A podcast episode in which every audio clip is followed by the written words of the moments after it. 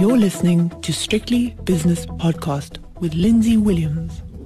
It's lunchtime at the JSE, so let's have a look at the midday market action. And we'll start with the Stock Exchange News Service of the local exchange, where the big news was Capitec results were released and it saw its impairments rise by 80%. There's a big move, and the market was a little bit surprised by that. So the share price is a little bit down to the tune of 4.3%. Afrimat came out with a voluntary trading statement, share price down 2.4% and 91 came out with its assets under management. They've come in at a very chunky 129.3 billion, but not as chunky as last time. It's down very slightly. Let's have a look at the markets now and start with the currencies, where the dollar rand is 18.18. That's a dollar that's fallen nearly half a percent against the local currency. British pound 22.59.3% fall for the pound, and the euro rand is also under a bit of pressure. The euro is down a quarter of a percent to 19.95. Euro dollar is 109.75. That's the euro up a quarter of a percent. And the British pound, yep, it's 124.25.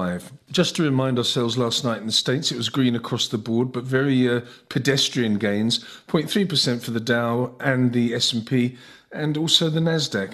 In London this morning, FTSE up 0.2%, DAX up a half, and also up a half a percent is the CAC 40 in Paris. Gold at the moment just clinging on to 2000. 2003, which is up $9 an ounce. Platinum is up $39 to $1082 per ounce. And palladium also doing nicely, $45 up to 1614. As for other commodities, well, we've got crude oil looking like this. West Texas, $80.73, which is down slightly, and also down slightly Brent oil, Brent crude, $84.67. Natural gas up 2.1%. Wheat prices have been in sharp focus because of the banning of Ukrainian wheat exports by certain countries. Uh, 704 now the wheat price, which is up just over 1%. Okay, onto the capital markets. The South African 10 year bond yield is exactly 10%. Don't forget, we've got some inflation data coming out tomorrow. Uh, market participants watching for that. I've also got the US 10 year bond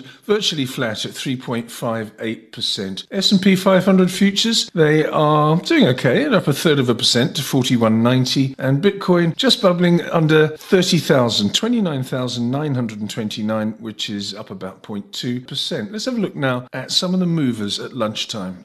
And the leaderboard is all to do with the diggers. Anglo American Platinum up 12 and a quarter percent. Yeah, we'll come to that later on. Impala Platinum up nearly 10%. Sibanye Stillwater up nearly 10% as well. Northams up 8 and 3 quarters percent. And African Rainbow Minerals 5.6% higher. Downside, yeah, we've got Capitec just extending its losses a little bit, 4.9% down now. Italtile down 3.3. RCL Foods down nearly 3%. And Transaction Capital has shed 2.9%. As for the major indices, they're doing pretty well actually, and they've obviously been boosted by those platinum stocks. And again, as I said, we'll go into the reason behind that later on on the five o'clock shadow. But I've got the resources index 3.6% to the good because of the platinums. Uh, industrials up a quarter, financials down again, down 1% after yesterday's fall. That's the second day it's been the worst performing index. Top 40, 73,734, up nearly 1%, and up 0.9% is the all share itself, 79,390. I'll be back later on with the five o'clock shadow the It's My Money feature, normally on a Tuesday, has been put back